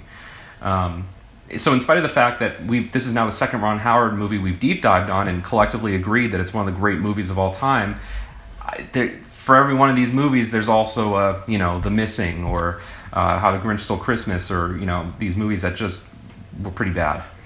The Robert Langdon films. Yes, At least he had Rush that recently, right? Like that was an awesome. Movie. yeah, that was pretty good. But again, a true story set in what, the 70s? Yeah. Yeah. Again, that's what he should be making and nothing else. Can I talk about the one thing about Russell Crowe's performance that I don't like? And I, Yeah, let, let's just get into flaws and, and this will that'll be a good segue. I mean, this isn't really a huge flaw, but I- it's just with his performance that- that's kind of bothered me. At the end of the movie, when he's old, he starts to sound like Dorothy Michaels, as played by Dustin Hoffman in Tootsie. He kind of does a little bit of a southern accent. A- antitrust legislation. Well, Dr. Brewster. That that's just what I was saying. He should have said Dr. Brewster at some point. It was like, you know, because the movie was shot in chronological order, as everyone talks about. So it must have been toward the end of the shoot. You know, Russell Crowe, you know, he, he needed more pot or something. And his voice, he was just getting tired of acting. He just, you know, just phone it in a little bit. Let's just do Dorothy Michaels' accent. Dorothy Michaels, yeah. Yeah. I, I I have to say, that is one of your better impressions. Like, that can go up there with Sean Connery, your, your Dorothy Michaels from Tootsie impression. Yeah. Yeah, it's pretty good. Did you ever see the clip of Dustin Hoffman on David Letterman talking about when he did the Dor- when he did the Dorothy Michaels voice and dress up for Jose Ferrer in, a, in an elevator in at Woody Allen's offices? No. Oh, oh my gosh, you got to watch it. It's one of the most hilarious stories ever. Watch it on YouTube. I know one of you listeners out there knows what I'm talking about. It's a great story. Anyway, sorry. Move on. Look it up on YouTube if you haven't. Look up Dustin Hoffman, Jose Ferrer. Okay. All right, so uh, so flaws. Todd, do you have any flaws for us? Yeah. Okay. So the uh, we got to go back to these jackhammers. Like, okay, there's Yes. a serious problem here because a there's no way if you're operating a jackhammer that you could hear someone yelling at you from like 50 like 50 yards away or whatever. That's that's a problem, but they're also not doing anything. There isn't like construction around them. They're basically like the extras in uh in the Truman Show. The guys that are like drilling into the side of a building, not doing anything, staying on a ladder. That's what they're doing in the like and like but they're and they're just like, totally okay like bailing on their job like because there wasn't a job. They were just randomly jackhammering like a sidewalk outside a building. That those guys, those guys uh, could be LVPs, and they also, I mean, they, they're definitely a flaw in the movie. They could have gotten somebody else. Maybe maybe Ron Howard just isn't good at uh, getting extras in his movies. you have somebody giving away a spoiler or like screwing up the spoiler. Also, oh, there was another thing that that bothered me. Uh, So they have that thing at the at the beginning. They tell you what year it is, and then the next time they they flash forward, they tell you the year, and they say five years later. And I'm like, well, gee, thanks. In a movie about math, like, nice. you guys are awesome.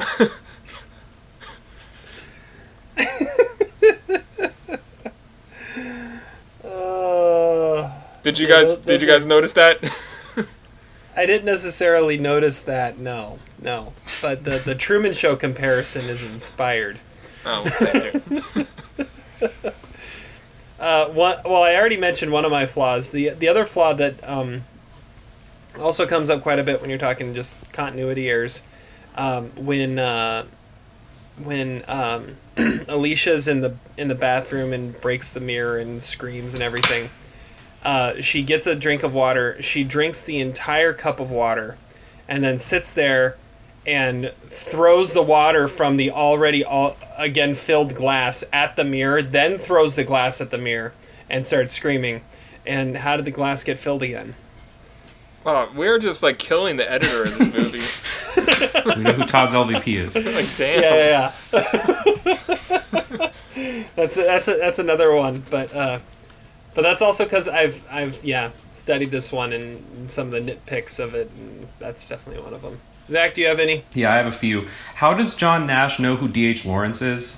I mean, it doesn't seem like he's very familiar with literature. It seems like he's doing math all the time. And then along those same lines, he makes that joke to Sol about Harvey, the movie with James Stewart and the in the in the imaginary rabbit. I think those are cultural references that John Nash would have never ever said because as this movie painfully shows, his whole life is absorbed by math. So Yeah, over under th- three movies that John Nash has seen. under, especially by the fifties. Um, uh, oh, oh, um, I, I really have problems with the notion that uh, these uh, grad students at Princeton, one of the most prestigious universities in the country, some of whom have you know uh, uh, proofs under review with the Department of Defense, have time to pick up women. I mean, really, like the scenes in the bar are ridiculous. They're, they're you know they're and then what is with John Nash like bringing his work to the bar like that like the, the only possible explanation for that is that he's like so desperate to come up with a, his original idea that he like wants to go to a different location but it just Yeah, Charles told him his ideas were out in the world, not in his room. yeah it's also sort of backs up todd's case that john nash was a huge douchebag because who brings their work to a bar i mean that's, that's sort of a douchey thing to do um, and then uh, uh, I, I think i don't know how the nashes can afford to live in their house which is massive it, it, even though John Nash doesn't have a job and Alicia Nash apparently works, but we don't know where she works. And then my last. Why are all kitchens yellow in the 50s or whatever? Like, it looked like the house in Mad Men. I'm like, Yeah, why is everything always yellow? comparison. It's a great question. I don't know. Uh, then the last flaw I had, which is just more of a personal thing, but I feel like at the end when all the professors line up the pens uh, at, in at Princeton, um, the professors all look like actors that were hired to look like professors. They don't look like professors, except for one of them, and it's the yeah. and it's the guy in the blue shirt who's younger than all of them. That guy looks like a professor. I, he absolutely nailed the douchey professor look. He actually should have also been a low key biggest uh, uh, douchebag, but uh, he looks like a professor. The others do not. And I read somewhere that one of the actors in that scene was the was an, an actual professor who was also a math consultant for the film, and I, and I it, that must be him. I mean, that guy looks like a real professor. The others look like actors hired to be professors. Yeah, there there's a couple guys in that scene that they key in on and the camera focuses on in a way that makes you go, okay, am I supposed to know who that is? And and the young guy is one, and then the the, the guy in the wheelchair that comes up and like he Yeah, he wrote the wheelchair guy's John funny. Nash like he, he he he mentions him by name. It's like th- thanks Fred, and it's like how who is this guy? How do we know him? And, and the, the, why why are you why are we saying why are we focusing in on these couple guys? I I, I mean. Josh Lucas needed to be in that room and come up with a pen. That that would have made sense. Yeah, and why him be wasn't the he last there? one to put. Where was he? Because they needed they needed wheelchair guy. Well, see, I, I feel like this is kind of a flaw too. That the movie is kind of too short. Like this needed to be like a full-on like four-part miniseries or something. Because there are a lot of could've. characters that you they're like barely in anything, and it, it like it doesn't have a lot of room to breathe with like these supporting characters. Like the Judd Hirsch character, we see him for like a scene and a half, and he's gone. When Yeah. like that's a character that should have had a, a lot more screen time, and nothing's ever really explained. Everything's just like mumbled over and like you're like t- like talking above the audience because they're not actually let you in on what's actually going on. Like I feel like it needed to be longer. And another problem with the editor apparently.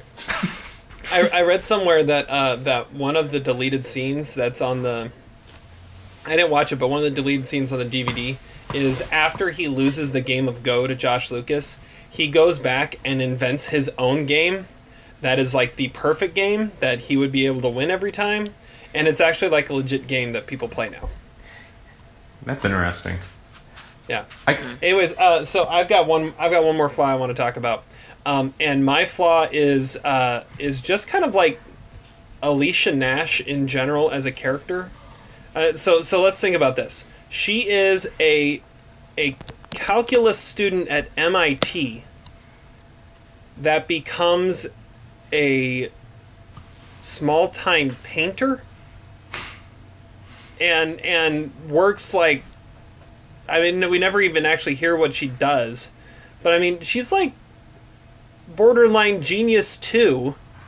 That's why he's attracted to her in the first place. And then she does nothing. I mean we, we have no idea what she it almost sounds like she's like waitressing at the end it's like oh I can Yeah. I'm, I'm picking up an extra shift or something yeah, she does say that. and and it's like but you're you're a genius you went to mit why aren't you getting a job teaching somewhere while so he can recover it didn't make any sense to me She might have started jackhammering. yeah yeah I, I you never know Yeah. I have a question for you that came up watching this movie. You know, I've seen this movie maybe 15 times, and I, I could do this podcast without having watched the movie. But this question never occurred to me until I just watched it. So, the scene where John Nash goes to the Pentagon and does the prairie portage thing, right? And he finds the latitudes on the map. Is that real or was that imagined? real Are you sure, though? I think it was, I thought it was imagined. See, I, I always assumed that it was real, and but now I don't think it was because he says like this was the second trip to the Pentagon in four years, which I think sort of indicates that like this is the start of his hallucinations. And and then later the movie shows that you know he's not contracted with the Department of Defense. He doesn't have any security clearances.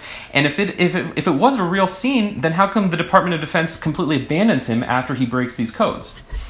because that was i mean i don't think that was department of defense it, Or it was- Pentagon? Excuse me.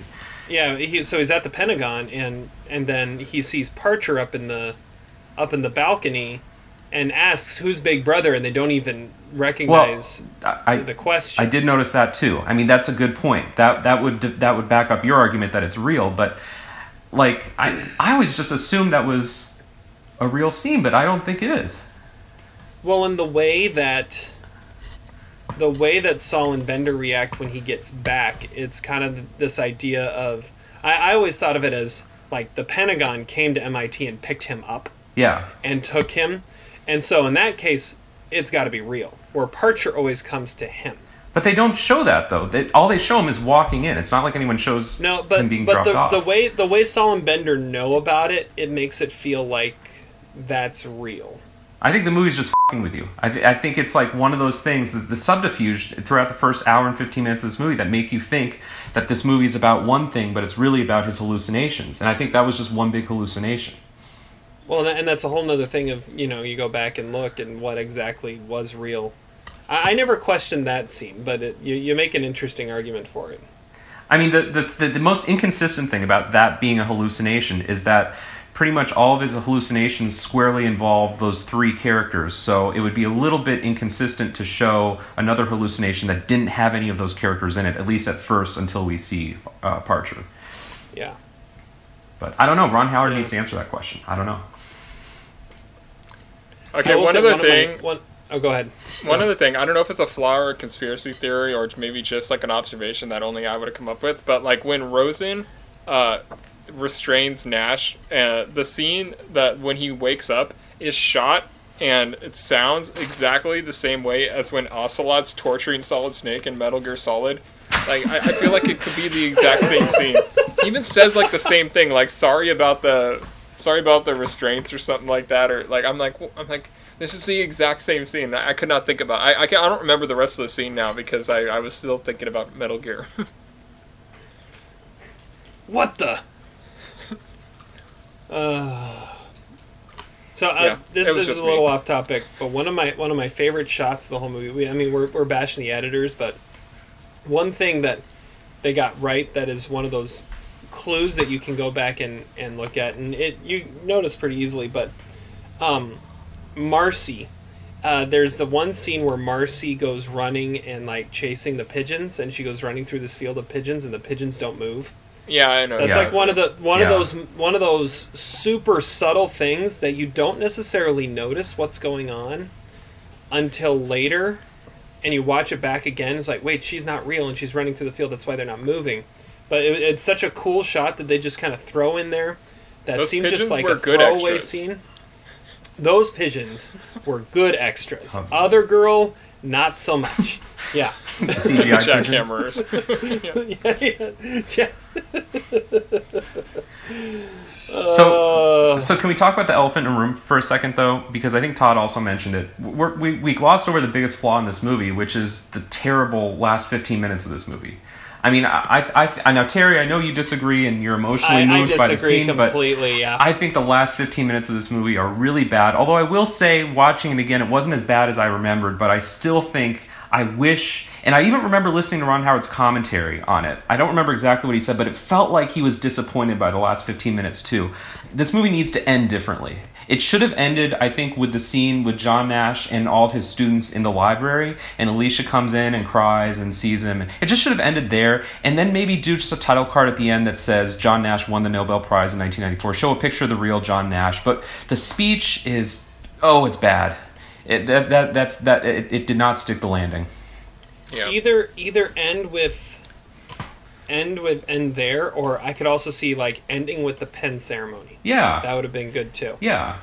But, but but but by that point though you know that he's won the Nobel Prize so then you have to show the Nobel ceremony which of course never actually happened in real life but Then you don't have to show it. But again, I, I love that scene, so I'm not going to bash on it is it, it is it obviously it pays off the scene earlier in the movie that, that it shows but what say you Todd about the ending because I know you agree with me Yeah, I mean, like I, I like I said, it, I mean it's it's overly sentimental, and yeah, it does kind of like it doesn't end on a good on like a, a high note. It, kind of ends on just like a somber sort of like fiddling out into the distance kind of thing. Like I, I don't I don't think the ending actually works as well as it should, but I mean it, it is it is a moving scene. It's very inspirational, and that's why it won the Oscar. But I mean it's It's it's, just not the way I would have chosen to, to end it.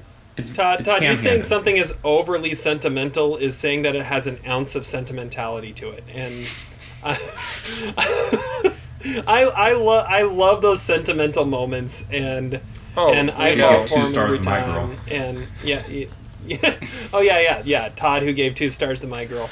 No, I I love I I love that ending scene, and and even though it like like I said before, even though it didn't happen, I mean they could have done it a slightly different way, but yeah, it gives that inspirational finish to it, and that that real I, I love that I, I I love the ending scene. Could we do a quick category real fast? Favorite scene in this movie? Because there are a lot of really good scenes. Hmm. It- would you say that that's your favorite scene, Terry, at the end? Because I, I, I have one I want to mention, but what say you? Um, I don't know if I'd say it's my favorite, but it's it's one of those like if I were to do like a top five like tear jerking, mo- like scenes in movies, that would be that would be cracking my top five probably, just because of everything everything that's built up to that moment, and how he finally recognizes what uh what Alicia's meant to him. That that would be that'd be there. I'll have to think about what my actual favorite scene though is. Go. All right. Well, well, my favorite scene is the scene where John Nash says goodbye forever to Charles and Marcy. John, no, you can't ignore me forever.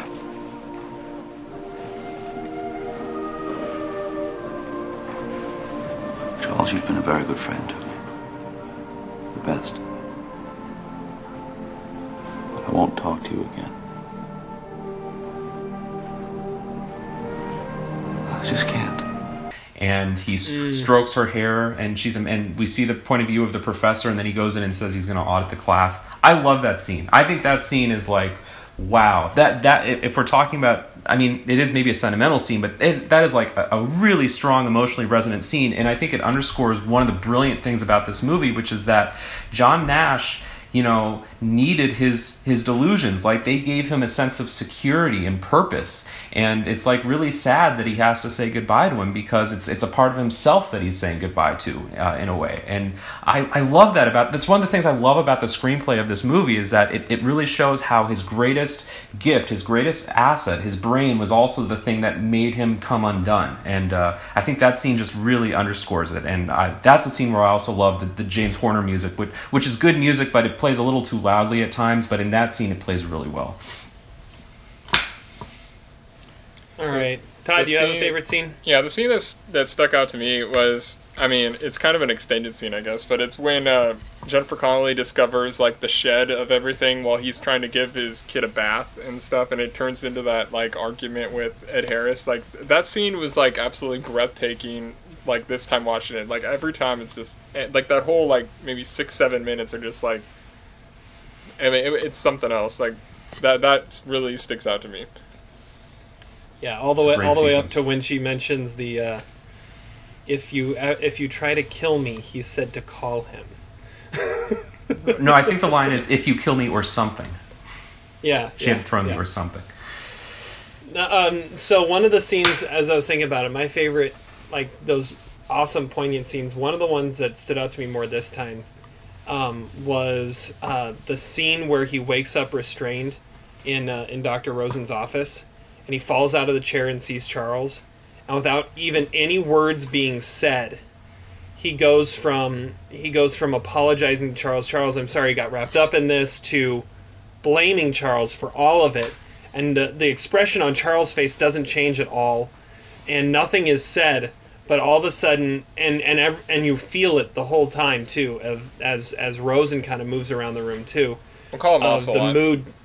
Yeah, yeah, that that mood changing, of oh Charles, I'm so sorry you got wrapped up in this too. Oh wait, you're the one that turned me in, and and it's it's such a great scene of of that acting without anything ever having to be said. Um, And that's also the scene That- where first time viewers say, What the f? because Dr. Rosen says, There's no one there. Like, that's the first time anyone says it to John Yeah. Nash.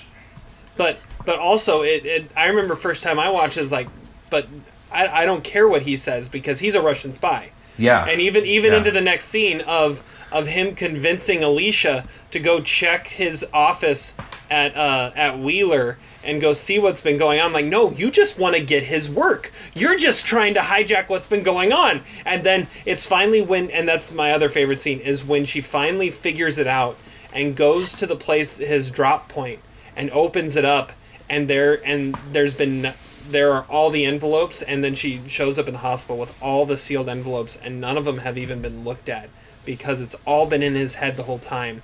And that that moment of you go, oh crap, this has all been a mistake. It, it's it's incredible, incredible. I like how he storms off like back into his cell. It's like I'm getting out of here. I'm gonna go back and be in isolation and be drugged. I find, I find I always I like I chuckled at that. I'm like, that's really ironic. And all this from the writer of Batman and Robin. exactly. Yes. Oscar winner. Oscar winner, Writer of Kiva Goldsman. and Robin. So what Okay, are we gonna so- do? LVP, MVP. Let's do LVP MVP and uh, and wrap this thing up. So, what do you guys thinking? LVP MVP. Well, I think I think we kind of we kind of figured out LVP has to be the editor, right? Oscar nominated everything that we've said, yeah, Oscar nominated editor of the movie. well, my other LVP, I, I, I think is Sol because like Adam Goldberg. At no point do you get the indication that that character is smart. Like I mean, he's just like on the side, just cracking jokes, like while everyone else is working. Like he's he looks like an idiot, and I, he doesn't accomplish anything. I feel like the the whole I, I, I don't really realize know why he's actually in the movie. He he doesn't have enough backstory for you to actually believe him as a as a actual student in that college. He looks like an idiot. He does. But I, I love that guy. uh, Zach, do you have anything else to add For LVP, for LVP? uh, LVP of the movie for me would be um, Charles's brother-in-law slash Marcy's father, who's too drunk to know that he was too drunk to drive. Bad move, No. bro. And left Marcy parentless and living with Charles. Charles, though, seems like a better caregiver than than Marcy's parents would have ever been, though. So, He's an alcoholic. well, yeah, yeah. But so was Marcy's dad. Maybe it's a good thing Marcy doesn't grow up because she would probably be pretty fed up with all the alcoholic men in her life that who raised her. She has a good book though. And she and well, and she has John John Nash. John Nash is her father figure. Yeah, I'm. I think I'm gonna stick with the editor. Good choice. I think I think we've we've covered enough things. It's like you know what? They should have edited that out. They should have So, edited that out. What last won 15 best minutes of the editing this year? Is it Black Hawk Best Down? editing was. Could've. That's a good question. Let me look. Because A Beautiful Mind was nominated. There were It two was editors. nominated. It had two editors, so it was a dual a dual did. threat of incompetence. It was. Mike Hill. Ma- uh, Black Hawk Down was uh, edit- editing. You, in 2019, the winner of editing, it's like no contest would have been Memento, right? Yes, Yeah. clearly. Yeah. So Black Hawk Down beat A Beautiful Mind, Memento, Moulin Rouge, and Fellowship of the Ring. That's a bad group of nominees. Yeah, Memento would have won. How did it not There's no- win? Yeah. How did Memento not win? Goodness gracious. Memento also would have been a Best Picture nominee. Probably. And Guy Pearce would have been nominated for Best Actor. Yeah. Okay. All right, we ready for So- MVPs? MVP. Uh, well, I, I went with Jennifer Connelly because I feel like that character is is sort of like the glue of the movie. Like she's grounded and like generous, and it, it really take would take a real incredible human being to put up with all Nash and like stick with him after everything, even after getting attacked by him. And it's like her influence that makes him feel like he has a purpose and keeps going. And like I said, he's definitely the June Carter Cash to Joaquin Phoenix's John uh, uh, Johnny Cash, and yeah, she she's the MVP to me. Like I, I don't feel like the movie is the same if you don't have that character. Yeah, I, I have co MVPs, and, and Alicia Nash is one of them. Um, and uh, it kind of goes back to what Terry was saying, like, because Terry, you were saying, like, why doesn't she become a professor or do something with her mathematics Mhm. degree? And, like, I feel like in the maybe four hour miniseries version that Todd was maybe talking about, like, I feel like the movie could have gone more into that. I mean, it seems like she has to sacrifice all of her life to care for, for John Nash. Um, you know, she she has to sacrifice her her career. She has to sacrifice her sanity. She she's a mother. She apparently has these jobs where she takes on extra shifts, and she's still you know at the end of the movie in the audience clapping for him. Um, it's sort of disingenuous in a way. So you, you you sort of overlook her as as an MVP. But you know, th- without him being married, I mean, his schizophrenia has to go undetected. I, I, it, it would have to. Um, or you know it would be much worse off than he was. So Alicia Nash, definitely one of the co MVPs of the movie for me. The other MVP of the movie for me is the Cold War because I think the Cold War really helps you feel the sense of paranoia that you feel in the first hour of the movie that make you emotionally associate with John Nash. Like if this movie took place in like the 19 maybe 80s or 90s, I mean I think it would be a lot less cl- it would be a lot more clear that John Nash is maybe a little eccentric and crazy, but the Cold War paranoia mindset really makes you believe that Dr. Rosen might be a spy. I can only think of one other movie that does as effective a job of using the Cold War as a way to make you as a viewer have paranoia, and that's Shutter Island. But this is a better movie than Shutter Island. But both movies do just a great job of using that time period to to mess around with the viewer. So, Cold What War. about Lives of Others? Well, yeah, I, I guess that's true, but I don't know. That's I think that's a different era though, and it's a different That's kind of story. But I don't know. Yeah. Well, and Parcher even says at one point, McCarthy's an idiot, but he's not wrong. That doesn't mean he's wrong. Yeah. Um, okay. Uh, my my MVP is uh, is going to be Charles, uh, Paul Bettany's character. Um, and we've talked about him several times. However, I think if Charles wasn't as likable as he is, no one would have the the shock of him of it all being made up wouldn't have mattered as much. But Charles from the minute you see him becomes this this instantly likable guy that you best friend. that it's his best friend and to be John Nash's best friend is a is a feat of patience. Um, but uh, but yeah, Charles being being as likable as he is, and portrayed as well as he was by Paul Bettany, if it wasn't done as that well, uh, no one would have cared, and um, and that has to be believable um, for for anything in the second half of the movie to have the impact it does. So I'm giving that my MVP. And so that's what I was saying with like the highest war performance. Like you guys you mentioned, like Jude Law and Ewan McGregor would not have had that that aura about them that would make them likable because they're never likable. Like nobody likes watching those actors. Even in movies I love that they're in, they, they like I, I don't like their characters. Well said. Well said. All right. Well, let's get into uh, let's get into quote of the day to wrap this up.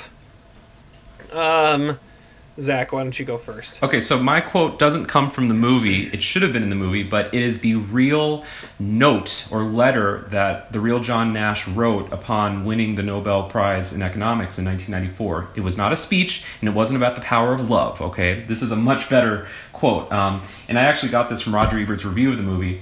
This is John, John Nash's quote. He says, Without his madness, Zarathustra would have would necessarily have been only another of the millions or billions of human individuals who have lived and then been forgotten. And I think that's a that's a great way to describe John Nash because without the schizophrenia and paranoia, he wouldn't have had the mathematical genius. I mean, they were part and parcel of the same thing. And the movie, I think, does uh, maybe better than any movie show how that kind of genius uh, also is derived from insanity, and there's really kind of a fine line between the two of them. So I don't know. I think it's a cool quote, and the movie should have ended with uh, that quote, not the power of love. Okay. Okay. Todd, quote. Uh, it's a quote uh, by John Nash, and he he says uh, early in the movie, "I imagine you're getting used to miscalculation." And I feel like that kind of describes the way I feel talking to you guys on this podcast sometimes. like especially when we review movies. like I feel like I, I kind of own those conversations. You, you guys got to be getting used to that. There, there's a mathematical equation to how bad your tie is. He definitely cracked himself up in that line. He did. He did. He totally did. uh, oh, I have I have several quotes I want to share. Um, so one of them is uh, I, I wanted to. This would have been my quote, but I couldn't find it anywhere. But it's the it's like the opening the opening monologue that Charles gives as he walks in the door about how uh, how having a hangover feels the same as uh, dying of thirst. Yep. I, I just find yeah yeah yeah I, I find that just like super awesome Accurate. and set and accurate and informative. So there you go. Um, and, and another quote that, that if I could ever remember, this was another thing I thought Todd was going to do in his uh, in his trivia. If I could ever remember the order of it, I would quote it all the time. And Han- it's when Hansen asks Nash, Nash, are you scared? And he says, terrified, mortified, petrified, stupefied by you. And so that's a that, that's Even another good one. But he and he says it twice. He does, and I thought I thought your your it was give give the four responses in in order of what he feels when he's asked if He he's like scared. went full Rain Man in that moment the second time because it's like while he's getting ready to go play Go, like he just like it's, it's like he's No, getting ready to watch Jeopardy. That's but that's also when he's starting to turn into Dorothy Michaels. So so maybe Dustin Hoffman could have played John Nash. There you go. And and my last quote is uh is is a is a great one. Again, it's Charles, and it's when he first arrives, and he said, "I arrived last night, right in time for English department cocktails. The cock was mine. The tail belonged to a lovely young thing with a passion for D.H. Lawrence." That was a good one. I- it's a great one. I like how I can't remember the line, but I love when John Nash says to to uh, to Charles, "Aren't aren't you done reading that book?" Or like he, he just assumes he's reading the same D. H. Lawrence book for you know the last ten years. Yeah. Yeah. Don't you wish All that there was a movie where it was just John Nash's adventures with Charles, like drunken Vegas adventures? That that would W- be. Wouldn't that be yeah. sideways? Really. Low key, that would be pretty sideways ish. Fear and Loathing in Princeton. Uh, all right, and with that, we're going to bring this uh, this podcast to a close. Thank you so much for uh, for listening. Uh, we'll be back in a couple weeks with another podcast, and uh, until then, have fun watching movies. Despite your crass behavior, I'm glad we were able to do this together.